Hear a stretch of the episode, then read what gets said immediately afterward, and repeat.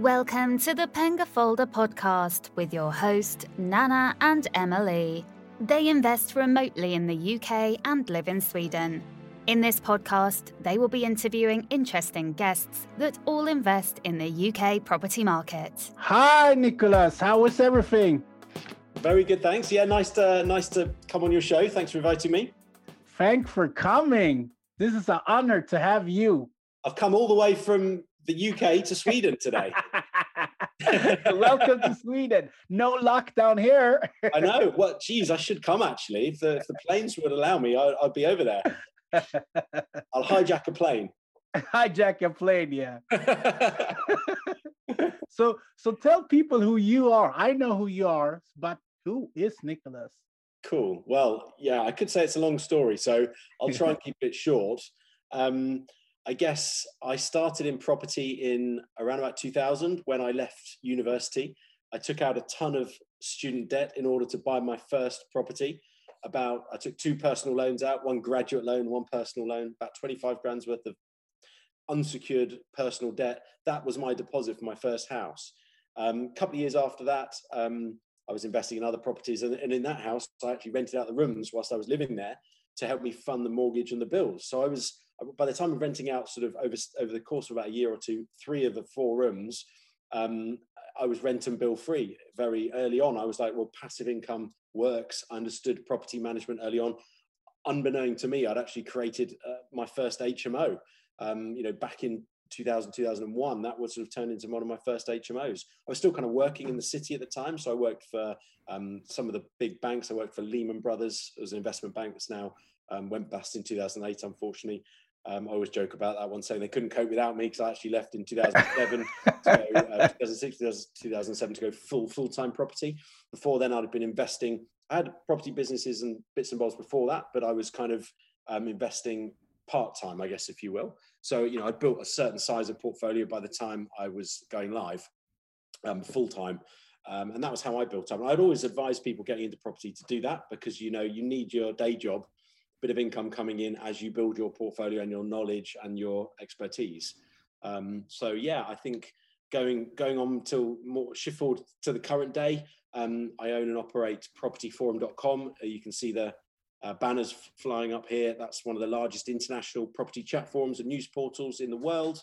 Uh, we have a huge number of people going on there who we help with lots of free education, lots of useful tips. We've got loads of ebooks on certain different topics. So it's great for people if you want to get into property, jump on there, join the conversations, ask any questions you need. Um, you know, I'm regularly on there helping people out and chatting. Um, our other main business, business is Redbrick. Um, that's our property development arm. That's where um, I've been, say, full-time property developing for thirteen, fourteen years um, and more investing before that. So that we do uh, H M O conversions, we do office to residential conversions, other commercial to residential conversions. We've done care homes back to flats. We've done lots of offices. Uh, we did a, an apart hotel deal once. So quite oh, a wow. mix of, you know, the bigger commercial conversions. Um, I also mentor people in property now. So having built up all that expertise and knowledge, wanted to share it further. So, you know, once people have got to a certain level of education, maybe they've done a course, maybe they've read up online, read all our ebooks and forums and, you know, feel they've kind of got a level of knowledge, but want to go, you know, accelerate their journey really, really fast. That's when I work on a kind of one-to-one mentorship basis with people. Um, you can jump on my website at nicholas wall work dot com to see links to those kind of packages offer. And that's working direct with me and a couple of my power team. Um, so that can get people going in property a lot quicker. Um, as you know, Nana, one of my books that I did um, last year, released, uh, Investing in International Real Estate for Dummies, for the for the famous uh, For Dummies brand. You know, you've got Excel for Dummies, Marketing for Dummies. Now you've got Investing in International Real Estate for Dummies. By Nicholas. Great book. Truly, um, you know, that was just a distillation of, of twenty years of knowledge, you know, and in there, you know, it's a huge book. If you can see the size of it, you know, it's not a little flimsy self-published paperback. This is a serious body of work. It covers rent-to-rent strategies. It covers J Vs, taking private finance.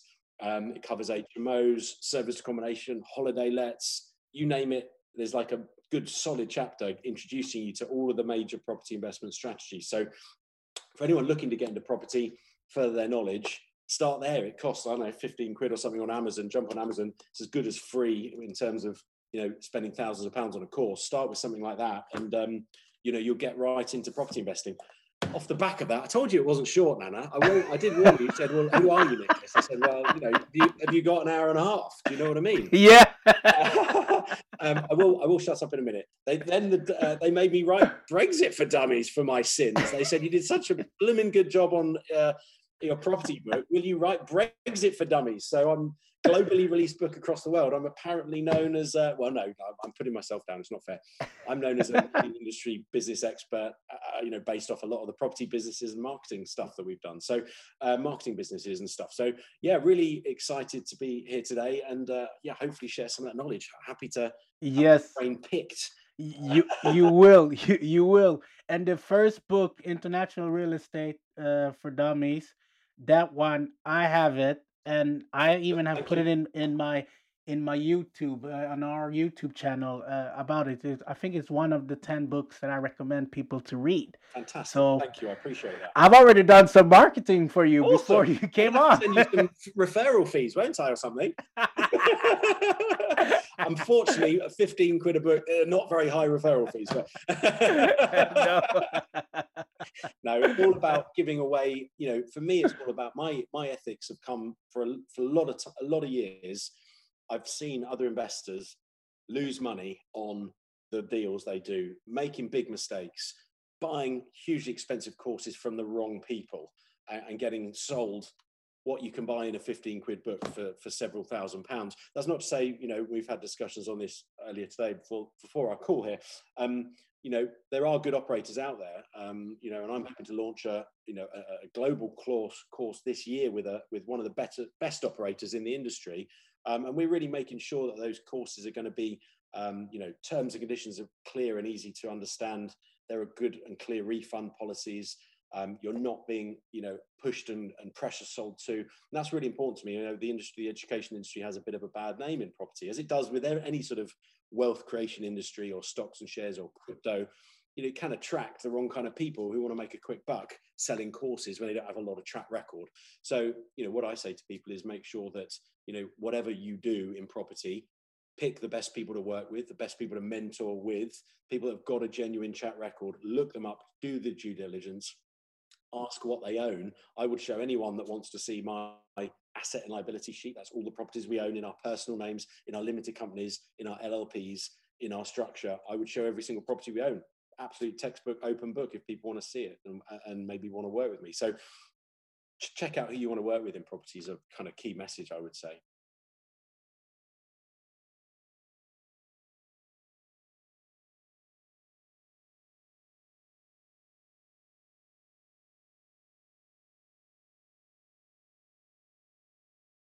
Why would you not, why would you not answer any question about your business? Like literally any question. Um, you can't answer any every every and any question.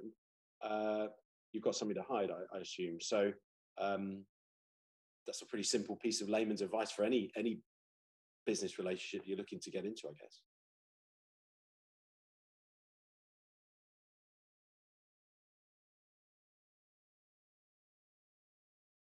Yeah, we'd probably speak all day if we if we, if we wanted to. I'm very passionate about property like yourself, and uh, yeah, we could probably go on a bit too long, but let's try and be concise for your lovely viewers um, and give some valuable content.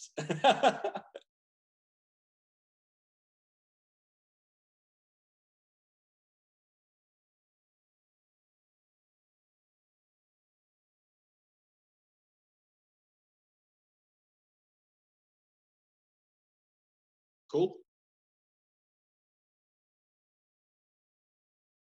Perfect.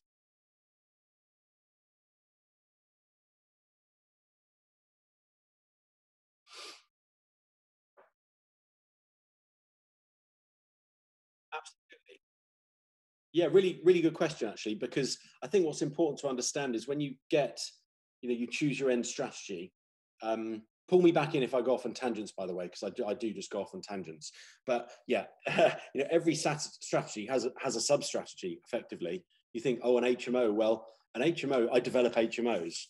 All right, fine. So you you build buildings with lots of rooms in with lockable doors and shared facilities.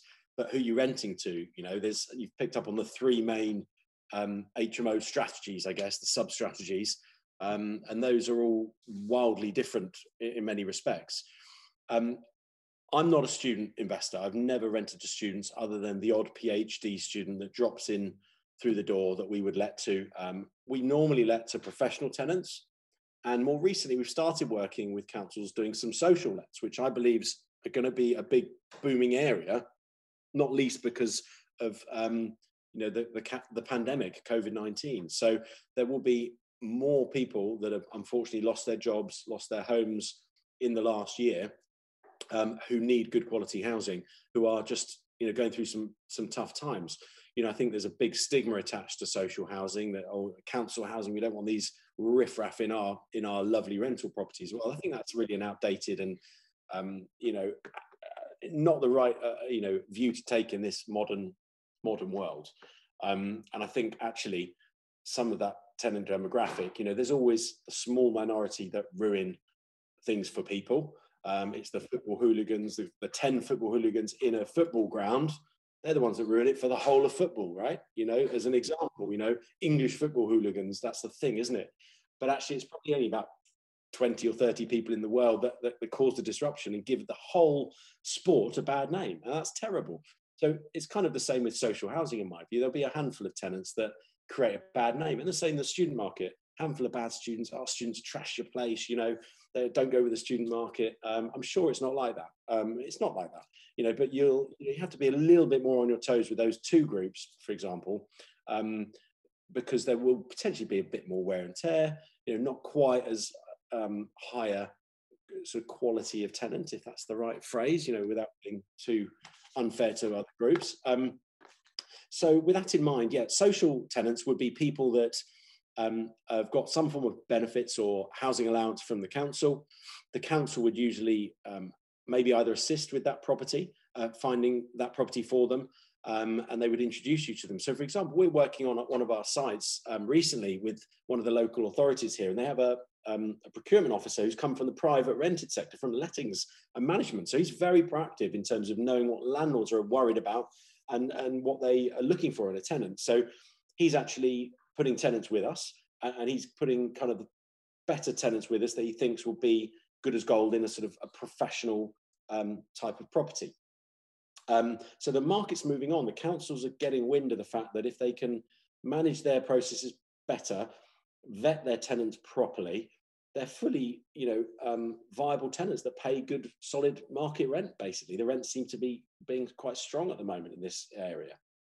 Um, so, you know, and I, and I guess kind of flipping back over to the student market, that's, you know, that's an, a market that I don't do. And the reason I don't do it um, is that it, you know, it is a bit cyclical. You know, I think it's, it's quite market dependent. So the pandemic's really night and day. We've rented to professionals and kept up uh, upwards of ninety-five percent occupancy, you know, wow. Because it varies month on month, but, you know, we, we've never dipped below ninety percent. And that might have been the first couple of months of a really strong lockdown where there was some natural turnover of people that had handed their notice in two months previous, and we couldn't fill them because of the lockdown. Then things eased up, people got used to it. Property was allowed to be open again, and officially we were still allowed to operate. And then our occupancy jumped right back up, um, and we've maintained a solid occupancy. Um, well done. Thank you. No, it was very worrying. I mean, don't get me wrong. You know, March, April last year was extremely worrying times with over two hundred plus uh, tenants. Was anyone going to pay? Was anyone going to pay the rent at the end? Of the wow. Month, you know? And and and that, you know, we might be successful developers, but we're also bigger. And although, you know, we have S P Vs, lots of properties all dotted around. If no one paid their rent, you got zero income coming in. I think our rent roll is is comfortably over a. Well, it's massively over a million pounds a year, much, much higher than a million. Oh, wow. Double check. Yeah. I have to double check what it is, actually. I don't know that figure off the top of my head. But you will be forced to sell your house, Nicholas, if they... I'll be forced to sell my house, my children, my wife. Everything would have to go, Nana. Um, you know, uh, I'd have to sell this shirt. But, you know, we'd last a few months, but, you know, you'd only last for so long. So, that, yeah, March, April was a really tough time. Um, so that... that passed, which was great. But for me, going back to students, sorry, was that that can be cyclical. That what got, got that was night and day. There was no people renting student. So if I was a full, I had two hundred odd student lets, I'd be in in the in the in the proverbial dog's poop. Um, yeah. You know, so uh, that wouldn't have been good. Now I think what a lot of those student uh, landlords have done is obviously rent to other demographics. They've probably turned to the professional markets or the, the social markets to get some level of rent in, and they've had to learn very quickly to change their business to those models. Now, what I've done over the years, I've you know built all of our buildings to the highest spec of the three, and that would be the advice if you can afford to do that, um, because then you can turn to any one of those three strategies. You know, so the spec is, is much higher than than a lot of H M Os I see around, and you know that gives us a market advantage for a number of reasons. Assuming no one takes this advice, obviously, we'll still remain at the top of our game. Um, you know, so just can you delete that? Can you cut that bit out, man? No, no, of course not. Look, there's a lot of business out there. There's more than enough housing to cope with the demand. Um, people talk about oversaturation of H M Os. That can be the case in some areas. So look area specific, but overall, people need somewhere to live. Um, if people are still renting, there's still a demand, you know, and there's plenty of fish in the sea for lots of investors to get involved in H M Os. It's it's absolutely a cracking market still because it's an affordable price point for young professionals, um, students and social alike. Um, but yeah, so we, we spec them up to the highest possible level so that we can turn to any demographic we want. It might be over-spec for social, might be over-spec for students, but you know what, you'll get the best rent you can from those markets. And actually having multiple exit options, being exit-led, multiple exit options is, is vital um, as an investor. I have a following question regarding the social housing.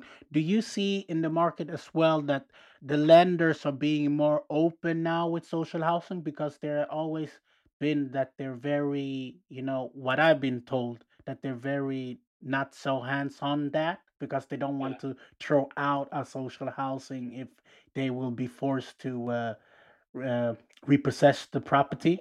Yeah, I, th- I think um, they're definitely coming around to the idea more than they used to. A number of lenders still are concerned about their reputational risk. They, they're worried about the reputational risk of dealing with certain demographics.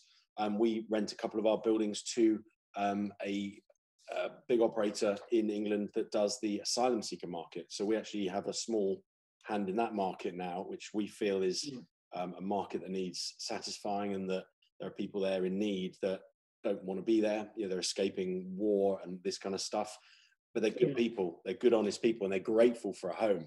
So actually, again, the stigma attached to asylum seekers, you might think, oh, that's the worst of the worst. Not at all. They're, they're you know, lovely people and good as gold as tenants, actually, in our experience. So, um, yeah. you know, it's like anything, you know, if your properties are well managed, you're communicative with your tenants, you visit the properties regularly, you know, do all the usual kind of property management stuff. You can work with pretty much any tenant group. Um, You know, we've even had experience in the past of emergency accommodation, literally the homeless end. Um, and that does get quite a bit of wear and tear on your property. But if you're prepared for that and you're prepared to redecorate it basically every year, um, it can work really well. You know, we got thirty percent more rent from operators doing that model. So you just factor it in. It's just part of the business, isn't it? Yeah, of course. Um, but lenders seem to be getting better with it, I think. that, that leads me into... Uh...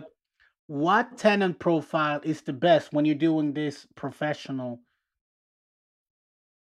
Um, if you go professional, uh, uh, yeah, professional H M O. I think, you know, in terms of the profile, you know, by speccing the properties a little bit higher, you can command a little bit more rent, which actually determines your tenant profile to many respects, because you're going to end up with the white collar workers rather than, say, the blue collar workers. Um, Uh, you can attack any market. And what I mean by that, for anyone that might not be familiar with these phrases um, over in Sweden, you know, white collar worker might be a higher paid professional like lawyers, accountants, um, solicitors, uh, you know, et cetera, et cetera. That's sort of the higher end of the, uh, you know, the work market. And the blue collar workers would be, uh, might be supermarket workers or administration staff, um, just a slightly lower paid kind of worker uh, demographic. Um, and ultimately, you could, you know, spec your property for either of those. We spec ours for the higher of the two. So again, we can attract all of them if we want. But by very virtue of the fact we tend to be on the topper end of the rental spectrum, you know, we're really at the ceiling price of the rentals in the area. We're getting the white collar workers. We're getting the, you know, those kind of people, which, you know, yeah, might be slightly more respectful in property, you don't know. Or they might be, you know, you could argue the other way. It could be more difficult because they're used to higher standards elsewhere. So they could be more, um, cause you more management headaches, you know, they're, you know, expecting the Ritz Hotel or something. So, I think, um, you know, I think, you know, we work sort of with a mix of those two demographics on the professional end of the spectrum, and that seems to work well. Okay, so this this question is from a listener. What are all the legal documents required to provide a tenant once contracts are signed?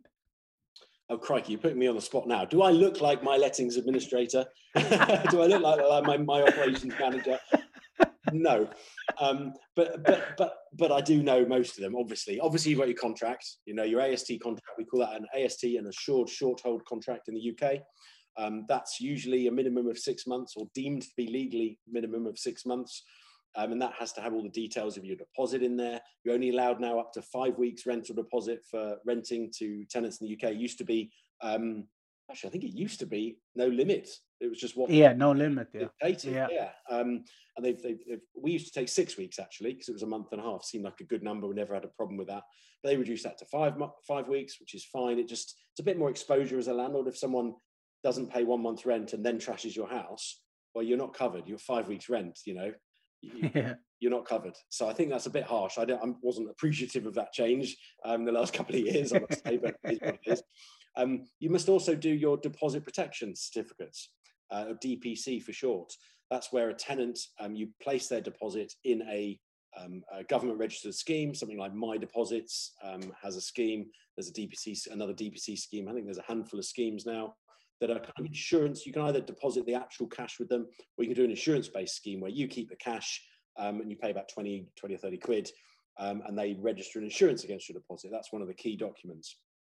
Um, in recent months, they've got a lot more strict on what this tenant pack is, and it must be given to the tenant before they move into the property. And it, it covers all things like the certification for the property. It covers E P Cs, gas safety certificates, electrical certificates, H M O license copies, and all that sort of stuff. So, um, you know, that's not necessarily a full, complete list, but it, it'll give you an idea of probably most of the documents that would be in there. Um, so, yeah, that's it, it's got a lot more rigorous, and I think for a good thing. You know, I have no problem with regulation. It's good to quickly touch upon that if I may.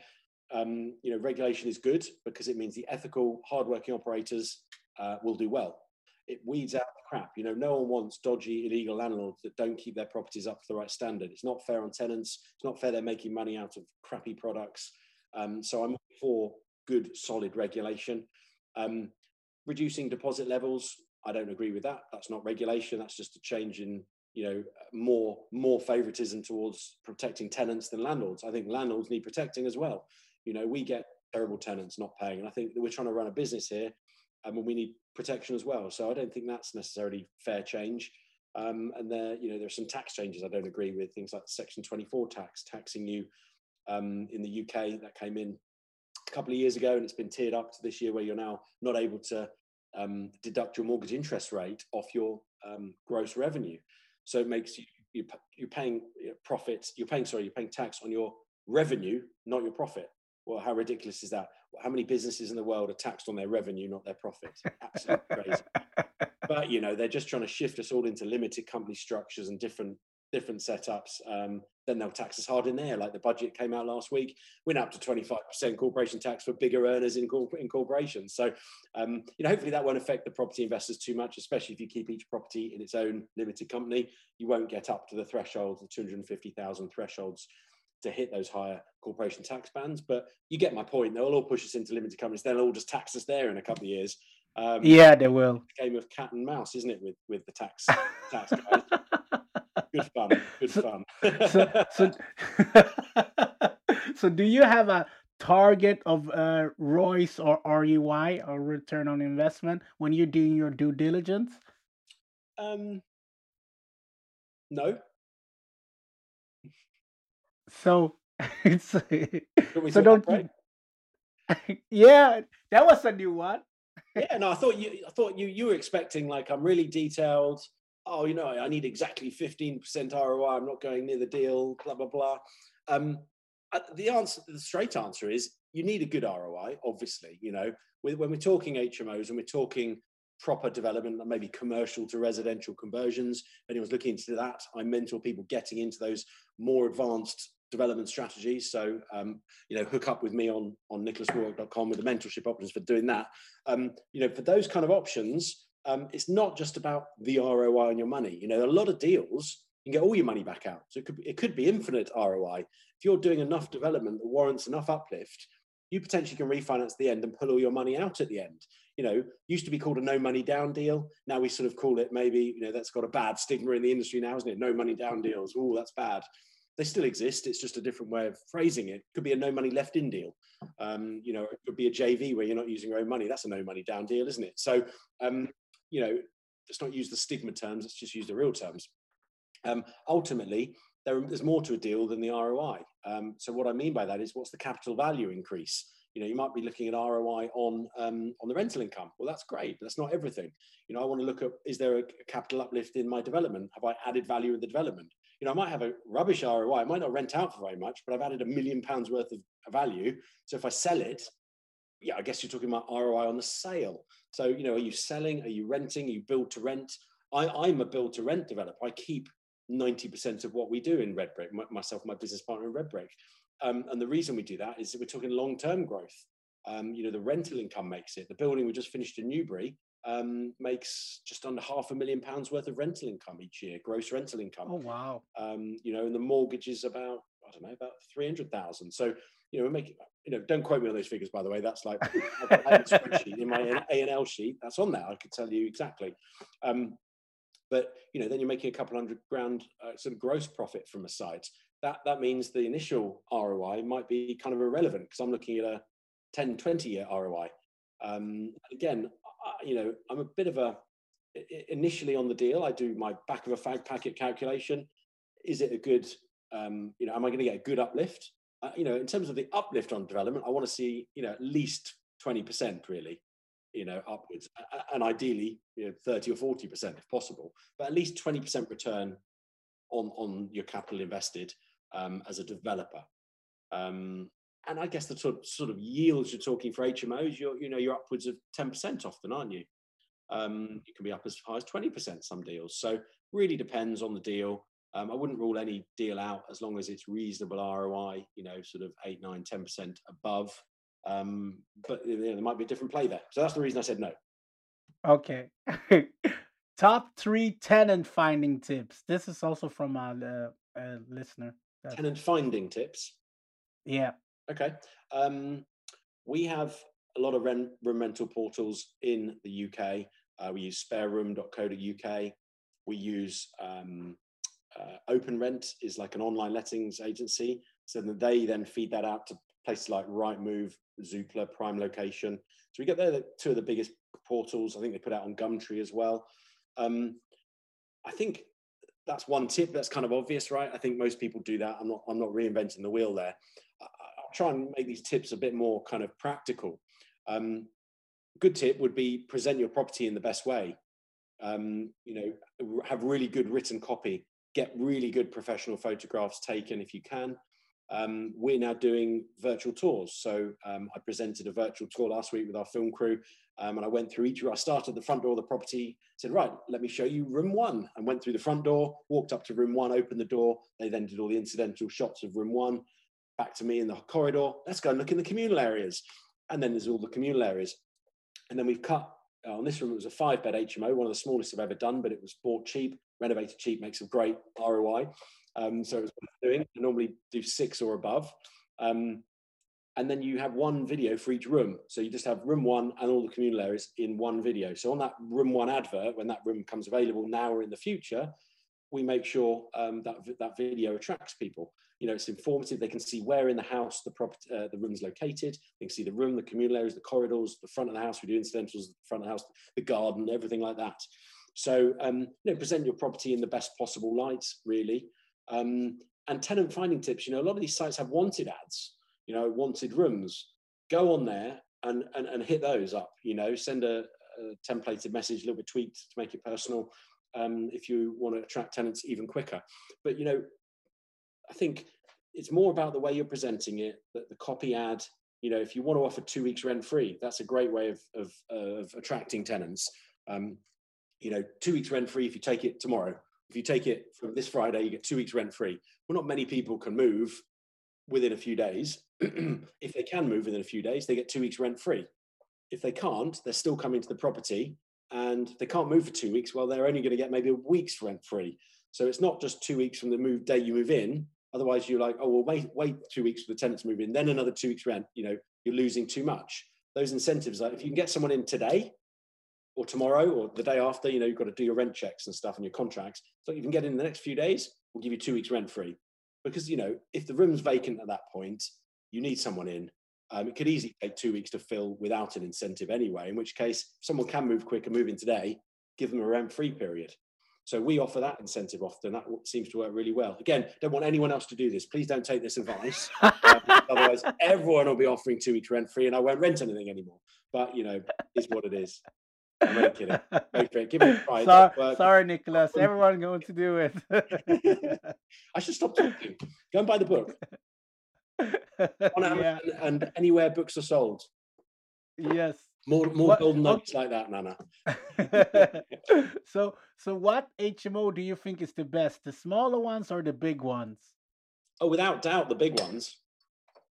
They okay. just make sense. How come? More cash flow. You know, the more the more rooms you get after the first three to four rooms, you know, and it would depend on the property, the rent in that area, blah, blah, blah, the cost of the property, the deposit. After the first three or four rooms, you're, you know, you're covering your bills and your mortgage each month.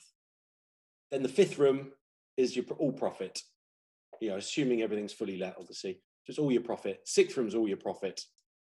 You know, seventh, eighth, ninth, tenth rooms won't be all profit because you'll have to pet, spend, spend more on the, on the house. But, you know, let's say if you've got a ten-bed H M O, you're in profit from probably room five. So you've got five rooms of profit.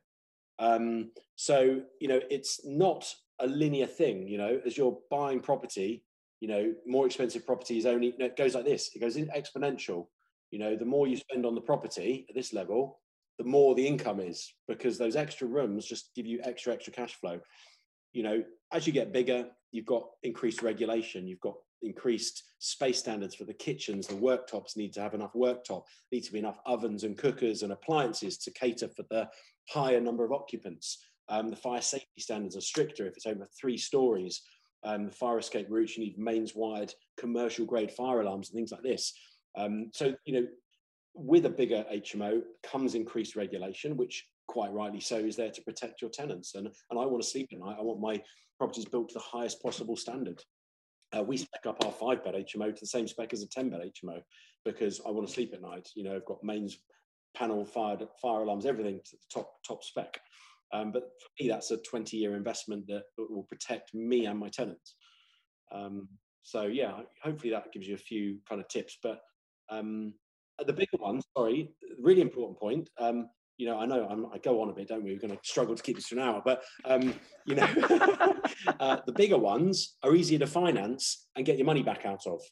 Because the more work you do to create what is a dedicated H M O, rather than just a converted house, you know, five, six bedders are converted houses. You might add a couple of en suites, you might refresh it, but the amount of development work needed to do those is less than, say, a ten-bed H M O that might need more work. You know, that ten-bed H M O is less likely to be considered by the lender to be going back to a single-family home. Whereas a five or six bedder, they might go, well, that's too much like a single-family home, and could easily be converted back to one. It's not as dedicated an H M O as a large H M O. So for lending, you can get more flexibility on the bigger ones. Okay. And uh, coming back to the bigger one, one is, what is the biggest one that you have, the H M O? Um, I guess it depends on what, if you consider... So how many rooms?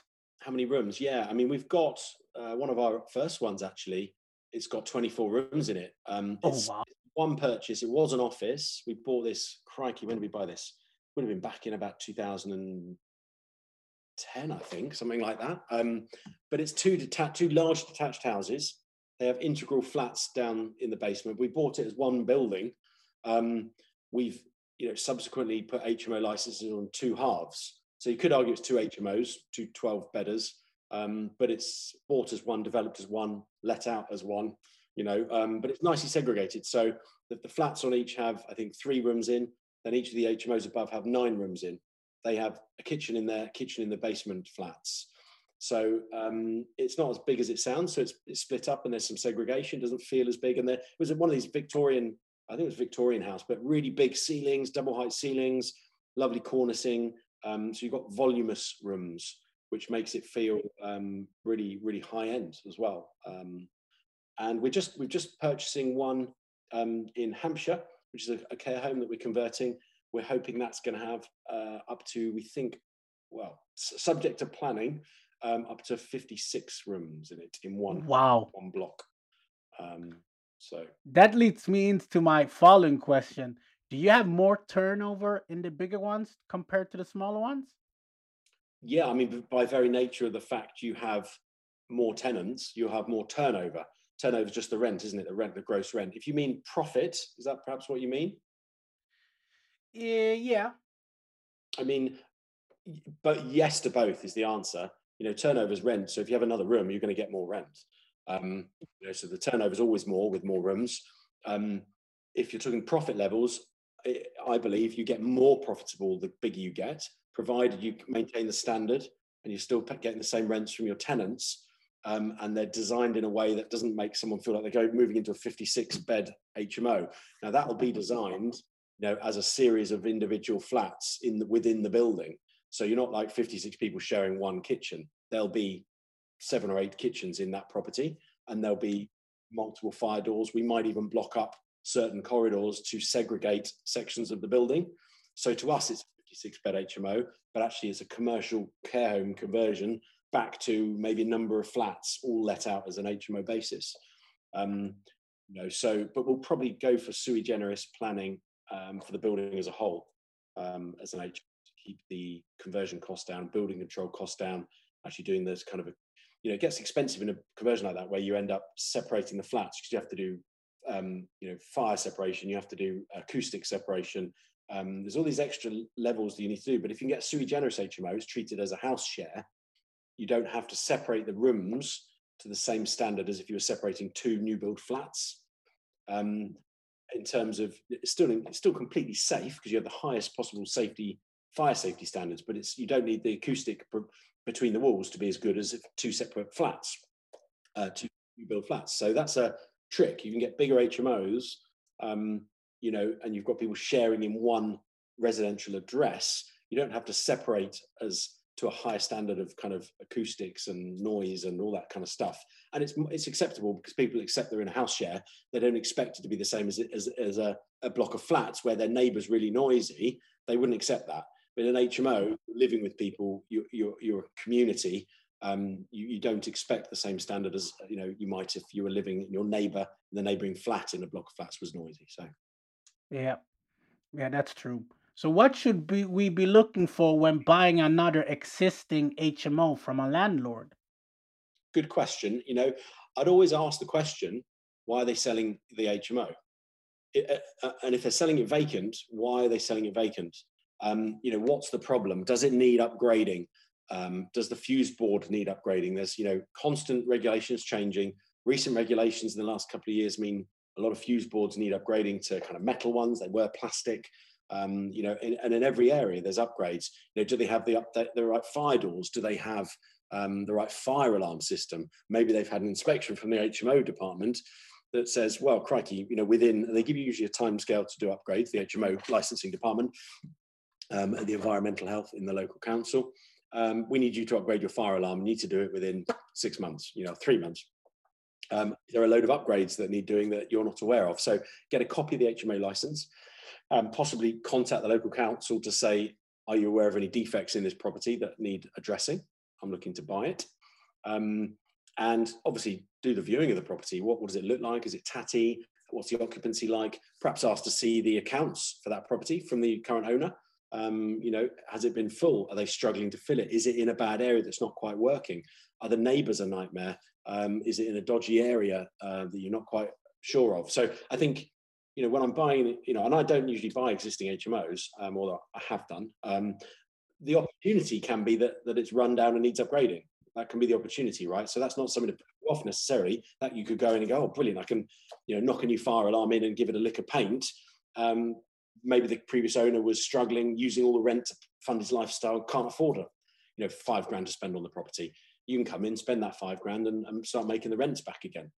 Um, so that can be the opportunity. It shouldn't necessarily put you off, but it's something to definitely be aware of and go in, you know, when you're researching, do a lot of due diligence on, on the property, the location, um, why is he selling, um, and contact the council for any issues they've got with the license, and definitely see a copy of the license.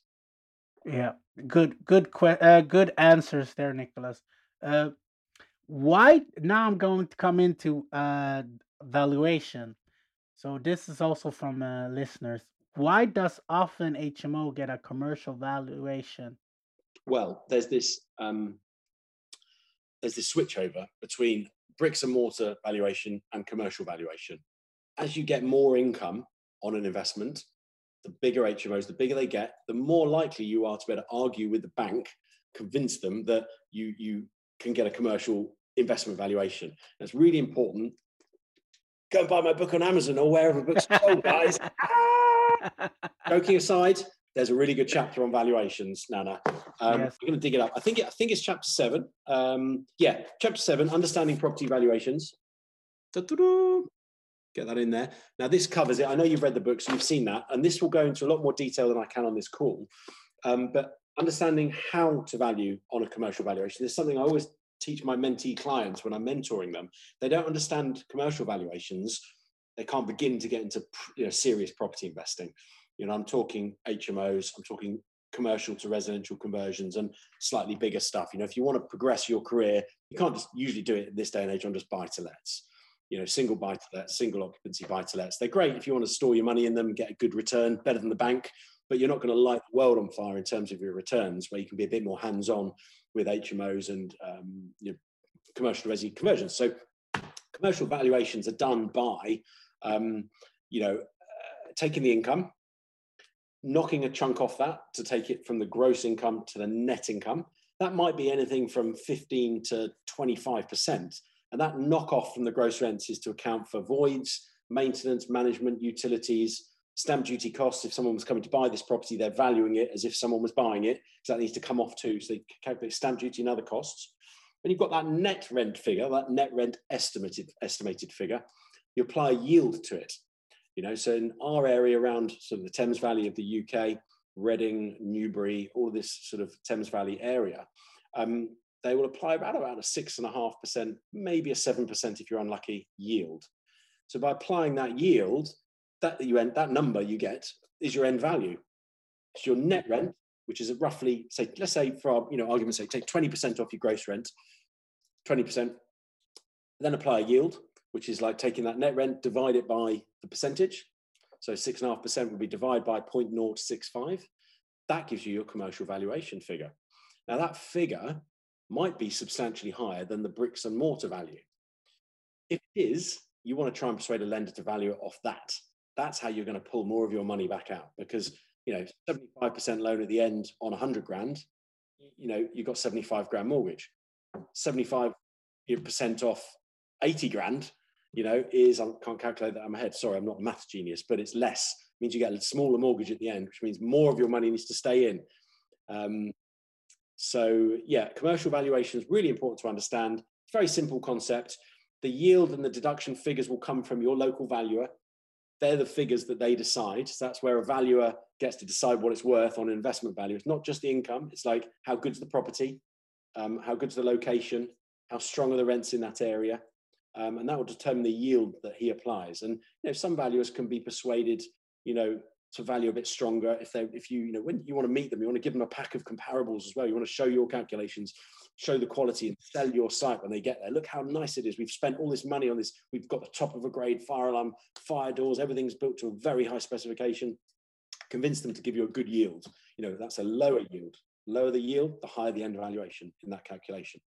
Um, but I say the calculations in the book, a uh, load of information on that and bricks and mortar valuation. So understanding the difference is critical.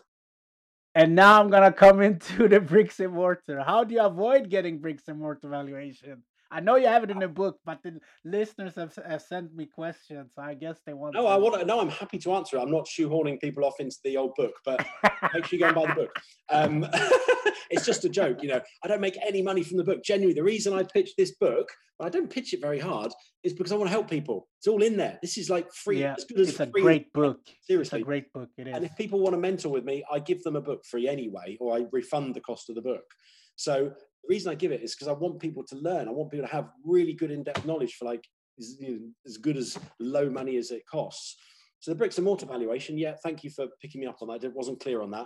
That's essentially where you'll do a comparable method of valuation. That's where, you know, in simple terms, you'll look at five properties in the same street that are as close as possible to yours. What did they last sell for? Um, you know, what was the value of those when they sold? Are they the same layout? Are they the same standard as yours? And you're making a best guess as to what yours would be. You know, if you've got five identical properties in a in a row of terraced houses in England, and they, none of them have got an extension, they're all the same. They're all, you know, built ten years ago, so they're all reasonably modern. Um, you know, five out of the six sold for within two grand of two hundred thousand pounds. What's yours worth? You know, it's not rocket science, is it? It's worth a couple hundred grand. It's worth the same, unless it's got something that stand out. You know, maybe it's the end of terrace. The others are in the terrace. So maybe it's worth two hundred five grand, two hundred ten grand, because it's the end of terrace. Maybe it's got a big extension on the back. That might stick another ten, twenty grand on the value, or thirty grand, you know. So you, you look at very similar properties in very similar areas, close to the areas you can, and you're making a best guess. That's all estate agents do. When you go get a free evaluation from an estate agent, that's all they do. Most estate agents aren't trained R I C S, that's R I C S, R I C S chartered surveyors. They are not trained surveyors.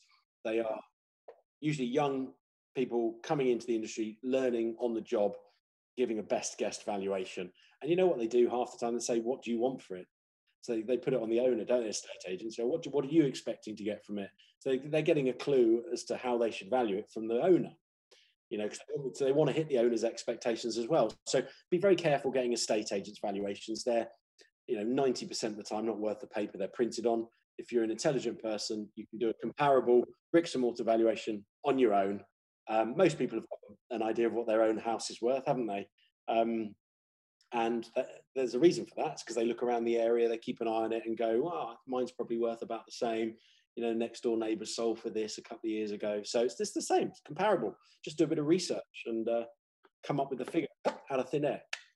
No. So why do you think people uh, uh, uh, prefer getting uh, a bricks and mortar valuation then? How do you mean they prefer it? Yeah, because some that we have told uh, been told that they want to have bricks and mortar because they can change it back to, uh, like you mentioned before, a family home. Um, I think sometimes for the smaller H M Os, the bricks and mortar valuation can be stronger. So this depends on the area. You know, yeah. If you're in London, the bricks and mortar valuation will almost certainly be higher than the investment valuation, right? Mm. So depending on where you're based, the asset values, the capital values of the property, um, one or the other might be higher. So it's not necessarily going, you always go for the investment value. That's not always going to go with the best end value for you. It's understanding both and understanding, you know, those two valuations. Sometimes valuers, when you do bigger stuff, um, and as I, I touched on earlier, I'm ment mentoring a client at the moment that's doing a um, commercial to residential conversion in Hampshire, um, thirty thousand square foot, and it's going to be forty-four apartments, one hundred and six. Oh, wow. one hundred and six lettable rooms if it was done on an H M O basis, um, which we are provisioning for um, as, a, as, as one exit option. The bricks and mortar valuation, because it's a really nice area, is actually very strong. You know, it's, it's almost the same as the investment value. Um, and so that's good for the client because it means they've got two exit options. They could sell it quite easily for the bricks and mortar valuation. Um, or they could refinance it on, on either valuation. Um, now, you know, I don't want to get too complicated, but when, the more, when, the, when you're looking at mortgage, they also look, obviously, at the rent coverage ratios. It's not just about the value.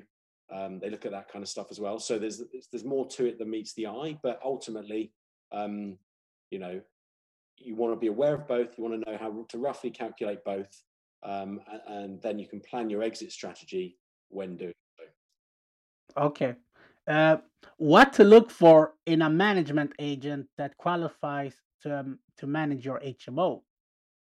Well, we have our own management letting agency. Um, So that helps.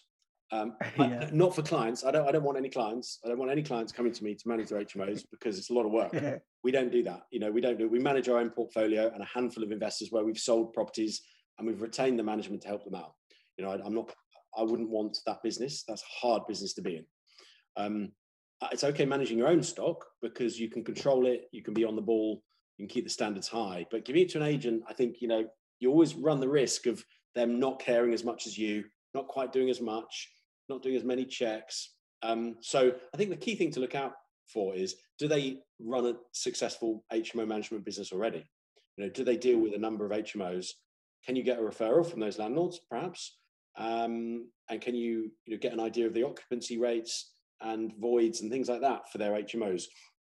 On the flip side, you might not want to go with someone that does all H M Os in one area, because actually, if you're just one, you know, one cog in the wheel of a portfolio of one hundred H M Os in one town, well, crikey, are they going to put the tenants yours first, or, or their best landlord first?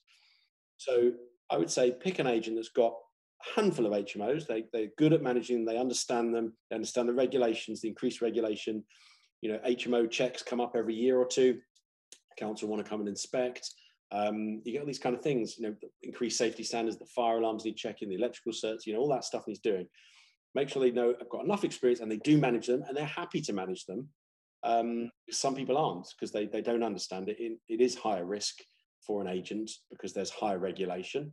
Um, so just make sure you're dealing with people that know what they're doing, um, potentially not to overexpose themselves with a large portfolio where you become, you know, small pea in the pod rather than one of a handful of H M O landlords that they, they manage on your behalf. Are, are there some specific question they should ask? Yeah, I mean, how many H M Os do you manage? A good question. Um, are you are you comfortable with all of the, the increased regulation of H M Os?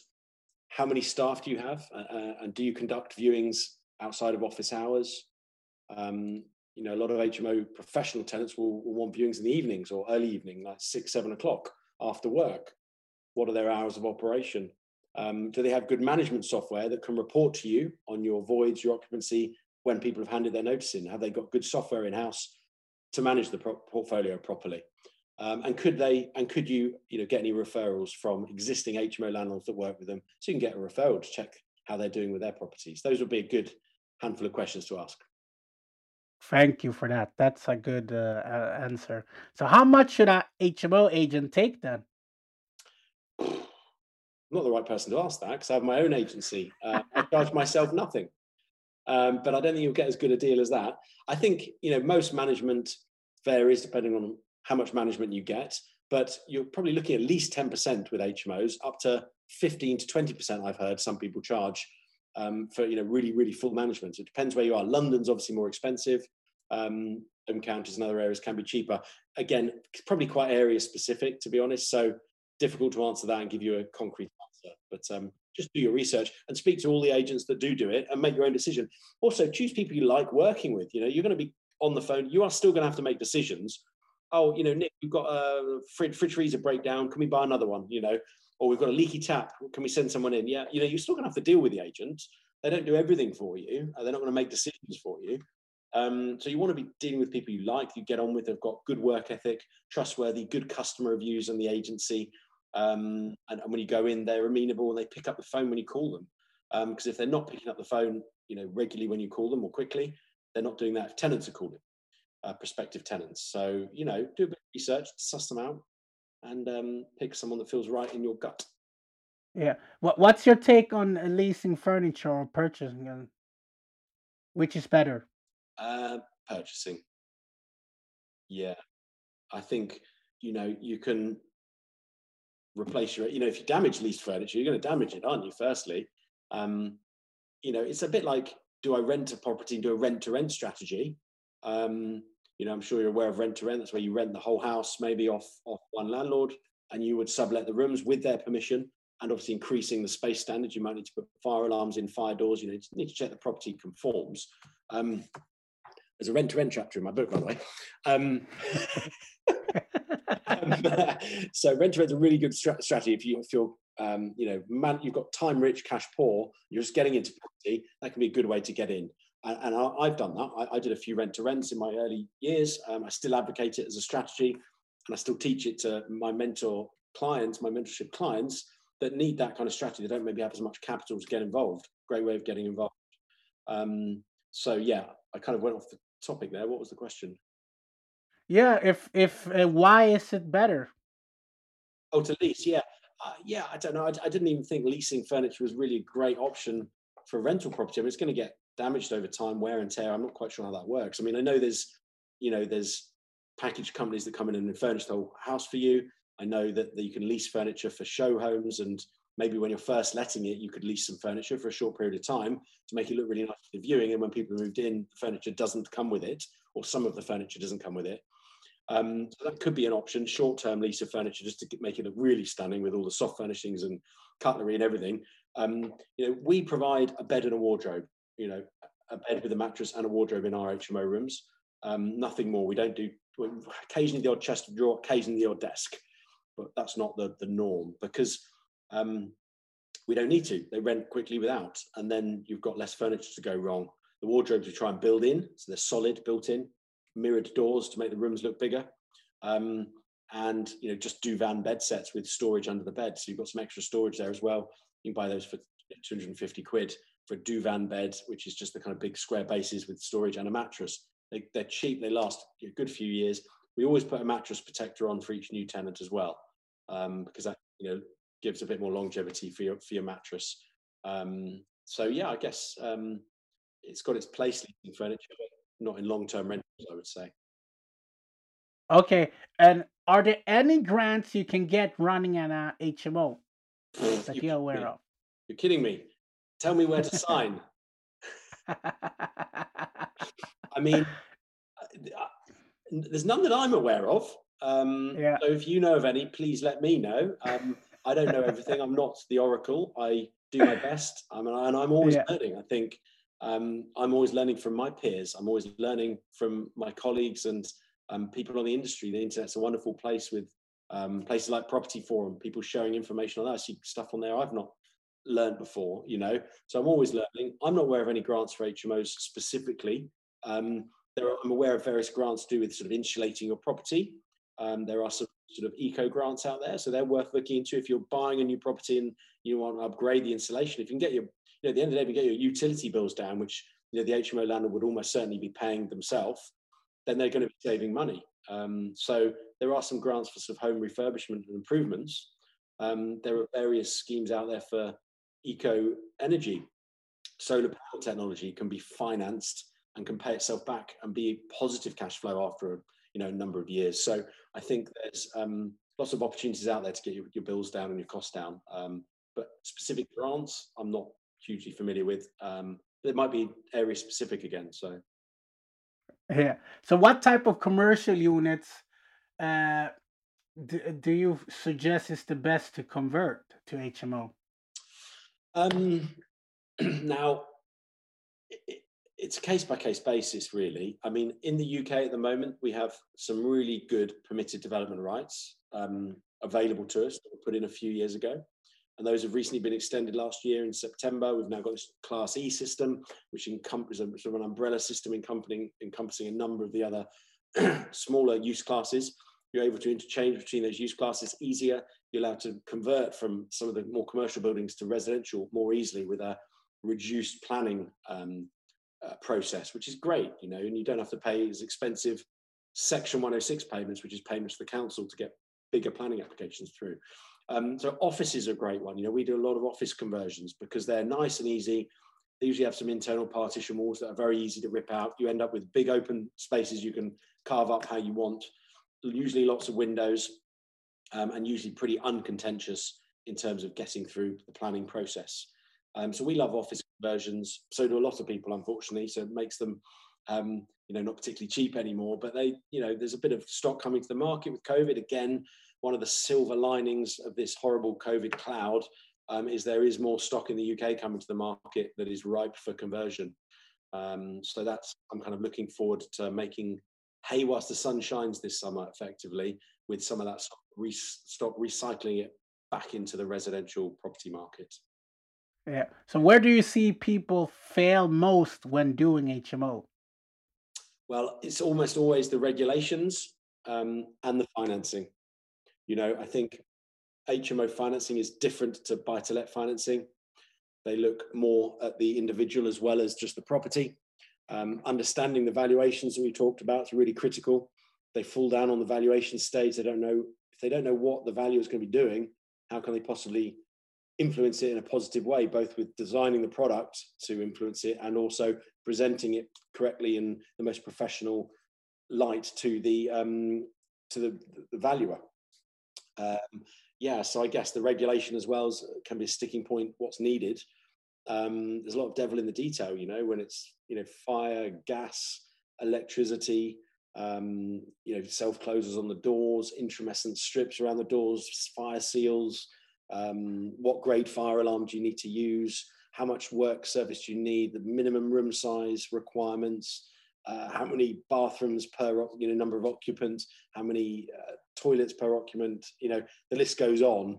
Um, and that's not to put people off. It's entirely um, achievable. Each council has, you know, in the U K anyway, and I can't speak for Sweden, but in the U K, you know, they have a huge list of requirements on each government's website. You can usually download that from the government's local council website, their H M O guidance. Um, so it's all out there, it just needs to be learned.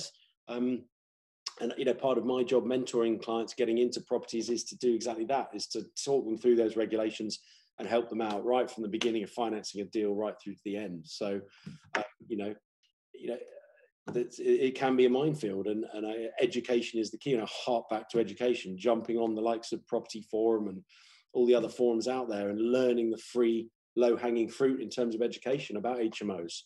You know, buying everyone's books. I'm not going to pitch my book again, um, but, you know, joking aside, um, you know, go and buy everyone's books in the industry, you know, just get that free, cheap education. Um, and then if you feel you're still ready for courses, make sure you, re you know, re you, you research course providers to, you know, make sure they're reputable, and do a good job, deliver good content that's worth paying for. Um, get your knowledge up, and then you take all the risk away, you know, knowledge is power, de-risk your, your, your, your investments. Yeah. So I have this following question that many people are always uh, talking about when we're talking about H M O. Mm-hmm. What should investor do not to be hit with paying council tax per room and not the whole building? Well, this is a, a tricky one. This There is a real grey area around it. Um, yeah. Yeah. I mean, some councils say ensuite rooms without kitchenettes in them will be council tax banded now. Um, I know London is particularly strict on some of these things. So, certain areas of the U K can be. I mean, put it this way, if you've got a shower, uh, washing facilities, and you've got cooking facilities, you're almost certainly going to get individually banded if they find out, you know, because that's fully self-contained accommodation. That's the highest risk, you know, let, let set up. Um, and unless you've got planning for fully self-contained studios, probably breaching your planning as well, not to mention that. Um, so that, that's a risky area to get involved in. Um, you know, some people might say if you've got cooking facilities but no washing facilities in the room, that might also be considered council tax banding. So it's really a grey area. Um, I've seen a lot of chat on it online. Um, I'm grateful that in the areas I operate, we've not been individually council tax banded uh, yet, touch wood. So um, there is no one answer fits all. I would say no. Speak to your local council in in informally. You know, my name's John Smith. I'm uh, thinking of buying an H M O in uh, Newcastle. Uh, can you tell me if you're banned council tax? You know, phone up anonymously. Don't tell them where you're buying one or what the address is. For goodness' sake, um, they'll be like, "Oh, well, we'll give you a call in a couple of months." Um, do your research with the council direct. Look on um, all the forums locally for local Facebook groups in that town. See what people are doing in those areas and try and assess the risk for yourself. If you're in any doubt, make sure you can cope with it if it if it happens, right? You know, make sure you've got the margin in the deal that you could swallow it. Okay, you're not going to make as much profit. Make sure it doesn't become negative negative cash flowing, because that would be a disaster. So, you know, I think if you've got a six bed H M O and you've got six band-aid council taxes at the best part of eighty, ninety, a hundred quid a month each, that's knocking five hundred quid off your gross rent. You're not making five or six hundred quid gross rent. You shouldn't be doing it anyway. Yeah, exactly. Right? You should be making at least a thousand, twelve, fourteen, fifteen hundred pounds gross rent on your on your on your H M O. So yeah, you know, it still will make you some good money. You might have to work a bit harder to keep it filled, keep the voids down, keep the standards up to maintain your your profit levels. But um, you know, just be aware of it and do as much research as you can on that area before going into it. And if you get clobbered with it, you're gonna have to swallow it. There's not really a way around that, unfortunately. Yeah. Okay. Comparing blocks of flats to H M O, which one is better and why? Now, we convert a lot of conversions to flats. up until recently, up until the end of March, literally a couple of weeks away, there is no minimum space standard for micro studios in a conversion. Now, unfortunately, there's the wow. low lives of this world that have been developing two small units in these conversions. And that's why they've now brought in a minimum space standard to match the national space standard, which is thirty-seven square meters for a studio one bed apartment. Um, regulation is a good thing. I believe there needed to be a space standard brought in. I personally think it's absolutely ridiculous they put it to thirty-seven square meters. I think that's too big. You know, you can easily create a well space designed, nice studio for twenty to twenty-five square meters. That's what a lot of micro studio uh, sites we've done have been done on. And they're brilliant. They're the next step up from a shared H M O bedroom. You know, would you rather live in a, you know, the, the minimum standard for H M Os, I think six point five square meters or six point five one square meters as an H M O bedroom. Well, how come that's allowed if, you know, someone, a single person living in a twenty-five square meter, fully self-contained luxury studio apartment? How, how is that different? I don't get it. Um, I think they should have brought in a minimum space standard. Something like twenty square meters would have been um, appropriate for that use class. You know, people need, you know, there's no middle ground in property. It's either you're in an H M O or you're in your one bed flat now. Before there was micro studios, there was the market of conversions where you could have another product on that ladder of affordability. That's why we've done so well with the micro studios, because we quality accommodation at an affordable price.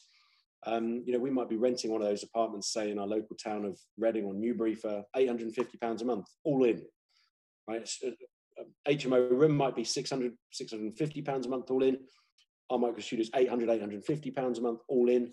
One bed apartment, it's going to be eight or nine hundred pounds rent, plus all the bills, you know, one hundred pounds council tax, fifty quid, water, gas, electric, broadband. They're well over a thousand pounds, including all the bills. So we hit a really nice price point in the market to deliver something bigger than an H M O room. Someone wants to live in a self-contained studio, high quality. Um, they've taken that away from the market. So um, I think they should have brought in a, a lower minimum space standard for conversions. Um, yeah, and there is some lobbying hopefully going on in that basis. I'm certainly um, shouting about it wherever possible. They've cut out a really valuable segment of the private rented sector, affordable rents for young professionals. I think it's criminal, but there you go. Housing ministers has been however many, twelve in the last ten years or something. Um, clearly, if you're watching, Mister Housing Minister, you need to do a better job. Yeah. Okay. I have two more questions, and then I have the fun part. Go for it. How do you beat your competition where there's a lot of H M Os?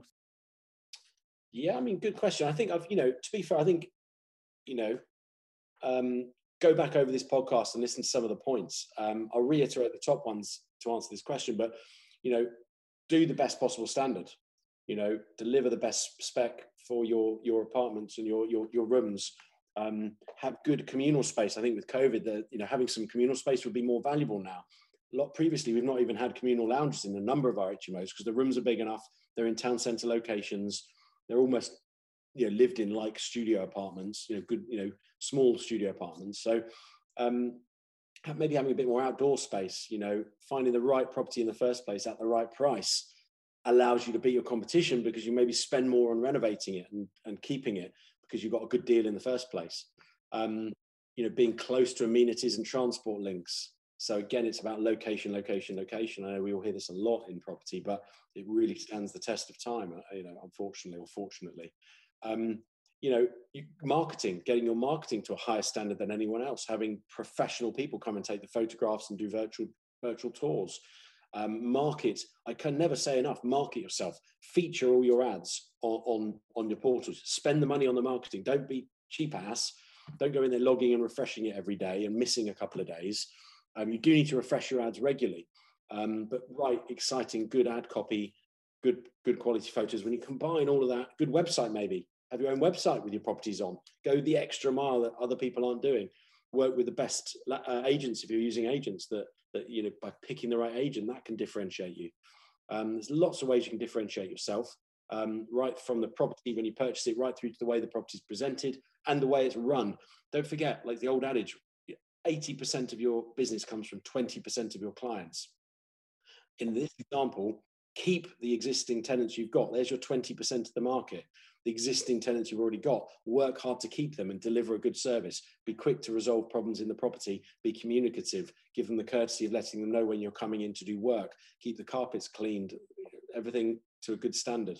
Um, and, you know, find the right people in the first place. You know, picking tenants, and be, be prepared to say no to certain tenants that you think might not match the house very well. You know, you don't want to bring in a, you know, uh, someone that might not match the existing demographic in the house, and then, then, then people are unhappy. That's going to push other tenants out. Clamp down on noise issues and and, and, and unruly tenants and, and things like that. Get them out quick, um, and come down on them like a ton of bricks, ton of bricks as quick as you can. Let them know you're not going to have any nonsense. Um, and all of that maintains a harmonious business. I have this last question now that I always ask my guests. Go for it. If you have unlimited funds, who would you have as a mentor? Oh, I love that one. I love that one. Wow. Okay. Who would I have as a mentor? I'd have a, uh, can I have multiple mentors? Yeah. Yeah. Okay. You know, cause you're special. Me, yeah. For me, for me, I'm mentored by my, by my group of relationships I have in business, people I meet every day at shows, people that come up and talk to me after I've done a speaking event. Um, they are my mentors because I'm always learning. Anyone that thinks that they're done and they know it all is absolutely rubbish. So, you know, money's no object to getting a good mentor in some, some examples. Um, so other than, other than just good networking and communication and being open to chatting to anyone, um, I would choose people dependent on different strategies, right? So I would pick, um, you know, in, inspirational leaders. Um, you know, past presidents and people like that to inspire me on leadership and um, how to inspire people to work with you and your team. I might have mentorship from that side of things. In terms of physical property, I'd be looking for some big property moguls, um, you know, like the Alan Sugars of this world. Um, I know he's not of people's favourite, Donald Trump's of this world. You know, he's a massive property developer, Donald Trump. Uh, everyone knows him, the layperson, from being a president that was hated and loved all on the same page, you know. Um, I'm indifferent to his styles. Um, obviously, I'm not a, a, an advocate of his a lot of his, his his methods in presidency, but some of them I absolutely loved because he treated it like a business, didn't take any crap from people. You know, if it's not done right, you're out. You know, so certain business traits of his have, are what have made him successful. So I'd be interested to see how he develops property on such a big level, how he's gone bankrupt so many times and still successful. Not suggesting that's what I'm going to do, not not for the sight of it, but you know what I'm saying? He has got through yeah. some serious adversity to get to where he's got to, incredible adversity, and he's overcome that. How's he done that? You know, you know, like Alan Sugar, he's a massive developer and investor in, in London. Um, so I'd look for the property, big, big property guys, what they've done in property, and I'd love to see more of what they do. Really exciting. Um, And then on a positivity kind of life coaching, you know, way, I have a great life coach I work with, um, a lady called Carolyn Bennett, um, really, really lovely lady. She's based in the U K, and I have life coaching. I had a session with her yesterday, um, you know, so she helped me um, maintain the tools that I used to become successful. I've not only researched this, but I've implemented it for the last twenty years. Um, and I firmly believe success can be taught. I, I always do this little piece in my in my talks. Um, one of the, sorry, I'm really sorry. One of the chapters in my book is about mindset, right? It's really about mindset. I am a massive believer in mindset. Um, and ultimately, I think it's, it can differentiate you in your life in success. Um, you know, chapter five here is getting into the mindset of a successful investor. I'm just going to get yeah. on the screen if you can see that. Yeah, yeah. You know, and it's, it's all about kind of, you know, dream boards, affirmations, the law of attraction, positivity, uh, the power of being grateful. Um, all of these traits and techniques you can use to plumb into your business. And you know, if there's anyone watching this that's not into property or has their own business, you can apply this success formula to any business, anything you do. Um, you know, it makes a huge difference in, it's made a huge difference in my life. I've read a lot about it from a lot of successful people's books. You know, there's a pile of books on my desk and in my drawers and, and hundreds of successful people's books I've read. And they all have similar traits. Uh, and they very often apply these techniques. So I've made it my business to learn those techniques and employ them in my life. And I've done that for twenty years. twenty years ago, I knew I'd be a multimillionaire. I knew it. People thought I was mad. They were like, well, I was like, why aren't people taking me seriously? And I was like, well, because you're not a multimillionaire. Oh, right. But I know how to be one. Well, that's not good enough. Um, so, you know, I had to do, I had to take the action steps to do what I knew how to do. That's all I've done. This is not rocket science. Anyone can do it. Um, Yeah. You just need to learn how to do it and then take the action steps to do it. You've got to dream it. You've got to plan it. You've got to aim high. Uh, and then you've got to stay positive. Staying positive and grateful and respectful and helping as many people as you possibly can are ways that you can help society.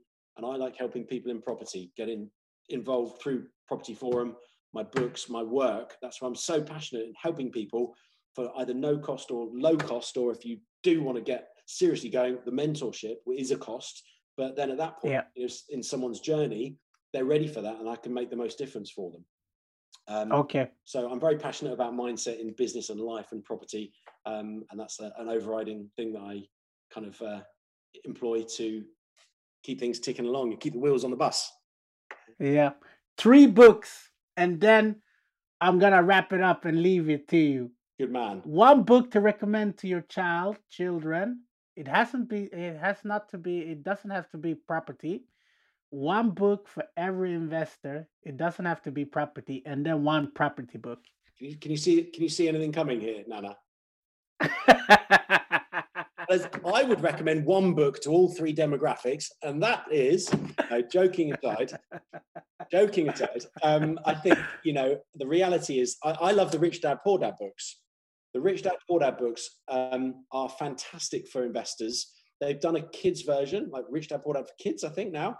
Um, so I'm buying that for my kids. When they're at the right age, they'll appreciate it. Um, my oldest is coming up to that age, I think. So it's about time I get that one for her. Um, and, and that Rich Dad Poor Dad, you know, taught me passive income. It taught me investing in assets, not liabilities. Um, you know, it taught me that kind of fundamental investing, that fundamental financial intelligence, to understand how the markets work, how inflation works, and all those basics. It's, a, it's, a, it's an education book on money, um, delivered through a really good story. I mean, a lot of people in property have read that book. It was something that changed my life twenty years ago when I read it. Um, I can't remember what it was written. It must have been written about that time, but um, hugely important book. Um, so I'd go for the kids. I'd go for that one, right? Rich Dad Poor Dad for kids. Um, because kids, that, yeah. I think, is a really good book. They're tricky to get kids into books that aren't, you know, stories or whatever it is related to school. For the investors, um, a further book which helped me was a chap called Timothy Ferriss, Tim Ferriss.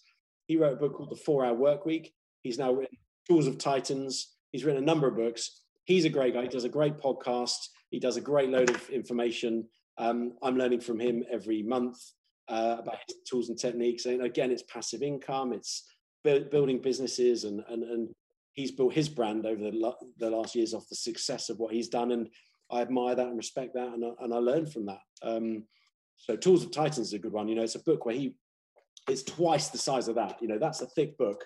His book is like that. You know, it's like double that. It's incredible, um, and he's interviewed, I know, hundreds of successful people, and he's trying to distill down the key elements of success. You know, he's he's an advocate of that idea that I've also had for twenty years. You know, so I really resonate with his work. He's a great one for the investors. Um, and what was the last one? Sorry, uh, property book. Property but book. I guess I guess I know, I know which one. I would recommend John Howard's property development books. Um, he's one of my peers. We work on a lot of stuff. An excellent advocate. Um, very experienced developer, more experienced than me. He's been the, been in the game for years, um, and we we we get on really well. We do a lot of um, work together. We work on property summits. To anyone not familiar with that, jump on property summits dot com. Um, we do seminars. We are on Sky T V here in the U K, channel one ninety-one, Property T V there. Uh, we've got a new series of Property Summits, four episodes coming out over the next few weeks. So tune in. Uh, look me up on YouTube, actually, Nicholas Wallwork. Um, or Property Forum on YouTube, and we'll be putting it on there. That's probably a good place to put it. And on Property Summits YouTube, it's going on both those channels, going out on Sky T V, on, on the on the T V. So you've got a, if you've got a set-top box, you can tune in. Um, but yeah, John's books are brilliant. Um, so uh, and Paul Mahoney also does some great books. He's on the panel. um, from Nova Financial. He's got a good book. If you haven't come across Paul, he does a lot of buy-to-lets. So um, yeah, really good guy as well. And and there's more. So I, I, you know, you've asked me to ask one. I could yeah yeah yeah. With, but but there are two two chaps in the industry that are highly ethical, um, and they're on uh, you know a level where I'd be comfortable recommending them. Yeah yeah. And John has been on the podcast, so you can listen to that he episode has, as yes, well. And and yeah. I hope he I hope he recommended my book. Did he? I guess not. uh, I'm gonna have to go and have a word with him now. You have to go That's back to him. Fair, is it? Scratch John's book. Just go for Paul's. I recommend Paul's book.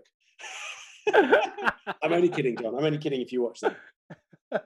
No, but this has been very nice and epic into speaking with you. Likewise. About property, H M O.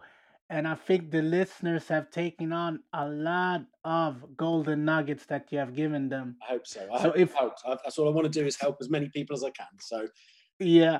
So if people want to get in touch with you, how can they get in touch? I know you mentioned the, the property, T V, elevator, all of this, but like if they want to send you an email or follow you or where?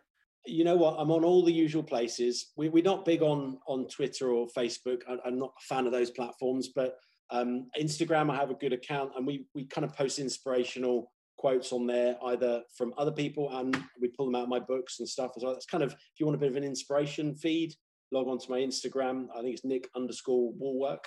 Um, but actually connecting with me is just nicholas wallwork dot com. Um, and Google me on YouTube. Google my name on YouTube. Google my name on Amazon, and you'll find the books. Um, so I think, you know, YouTube's, you know, we're just, again, just building that platform. We launched it in lockdown, and Um, you know, the feedback, the positive feedback I'm getting from people that we're helping on there is brilliant. And I'm really grateful that I'm able to help so many people in such a short amount of time. You know, so that channel is growing, which is great. And, and that means I can help more people. So please log on to the YouTube and subscribe to that. Um, love to hear your comments and questions on there. I'll try, I try and jump on as much of the comments and questions personally as I can. So if you've got comments and questions, jump on one of our YouTube videos, um, ping me an email on nicholas wallwork dot com. And if you're interested in mentoring, um, nicholas wallwork dot com, there's a mentorship link. I'd love to hear from you. We have an informal chat. Um, there's a little taster call you can book, book on there, and um, see if I can help you on your own journey. Yes. Thank you, Nicholas. So there you have it. Don't be stressed. Invest, people. Invest. Be happy. And you've got to love it. You've got to enjoy, got to enjoy what you do. That's the most important thing.